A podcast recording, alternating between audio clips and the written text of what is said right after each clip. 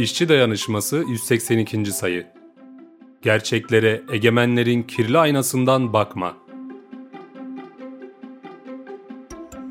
Luna parklardaki kahkaha aynalarının karşısına geçtiğinizde kendinizi baş aşağı, büzüşmüş, dev gibi ya da farklı biçimlerde görebilirsiniz.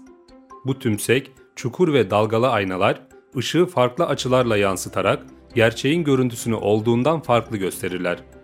İşte medya gibi araçlar egemenler tarafından bu aynalar gibi kullanılır ve gerçeği olduğundan çok farklı gösterir, çarpık bir biçimde algılanmasına neden olur. Tıpkı Türkiye'de her gün, her dakika şahit olduğumuz gibi. Bugün gerek ülke, gerekse de dünya gündemini takip etmek isteyen herkes ya televizyonların başında ya da sosyal medyada buluyor kendini. Fakat yaşanan gerçeklerle haber adı altında yayınlanan yalanları, manipülasyonları ayırt etmek zor. Öyle ki işçi ve emekçilerin gerçeği hayat pahalılığı ve enflasyonken gazetelerde çalışanların ve emeklilerin ücretlerine büyük zam başlıkları bitmek bilmiyor. Haberin içeriğine baktığınızda ise böyle bir zammın olmadığı, yapılmadığı görülebiliyor. Ya da depremin ardından insanlar henüz enkaz altındayken türlü acılarla, sorunlarla boğuşurken medyada iki gözlü, kilerli çadırda yaşayan mutlu depremzede haberleri yapılabiliyor. Rejimin toplumun algılarını şekillendirmek, emekçileri kutuplaştırmak, ayrıştırmak ve bu yolla iktidarda kalmak için kullandığı yöntemlerde ne ararsanız var. Entrika, rüşvet, yolsuzluk, yalan, hile, tehdit, baskı, küfür. Bu durum iktidarın özellikle 2016 dönemecinden sonra dozunu arttırdığı bir alışkanlığa dönüşmüş durumda. Deprem sonrasında yaratılmaya çalışılan atmosfer, yalan yanlış bilgilerle, havuz medyasındaki kurgu görüntülerle desteklenmişti. Toplumda biriken öfke, kader planı, asrın felaketi söylemlerinin tekrarıyla çaresizliğe hapsedilmek istendi. Kızılay'ın kan satmasının ortaya çıkmasından sahte temel atma törenlerine kadar iktidar cenahının kullandığı araçlar ve dil, algı oyunlarında usta cambazları bile utandıracak bir mertebeye erişti. İktidar, gerçekleri çarpıtmada, kutuplaştırma siyasetinde bunlarla sınırlı kalmadı elbette.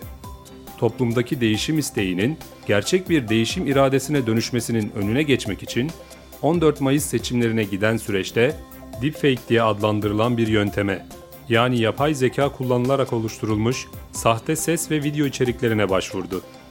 Yalan, montaj videolar üzerinden muhalefeti karalama kampanyaları düzenledi, sosyal medyada troll ordusuyla zehirli fikirlerini yaydı. Hatırlanacak olursa siyasi iktidar dezenformasyon ile mücadele adı altında basın ve ifade özgürlüğünü yok edecek, her türlü muhalif sesi kısacak bir sansür yasasını meclisten geçirmişti. Çürümeye bakın ki bu yasayı çıkardığı zaman yanlış bilginin önüne geçileceğini söyleyen iktidar, şimdi büyük bir pişkinlikle çıkıp muhalefet aleyhine yaptıkları videoların montaj olduğunu, bunun da normal olduğunu söyleyebiliyor.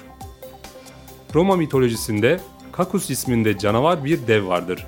Bu canavar dev bir mağarada yaşar ve geceleri köylülerin öküzlerini çalıp mağarasında yer.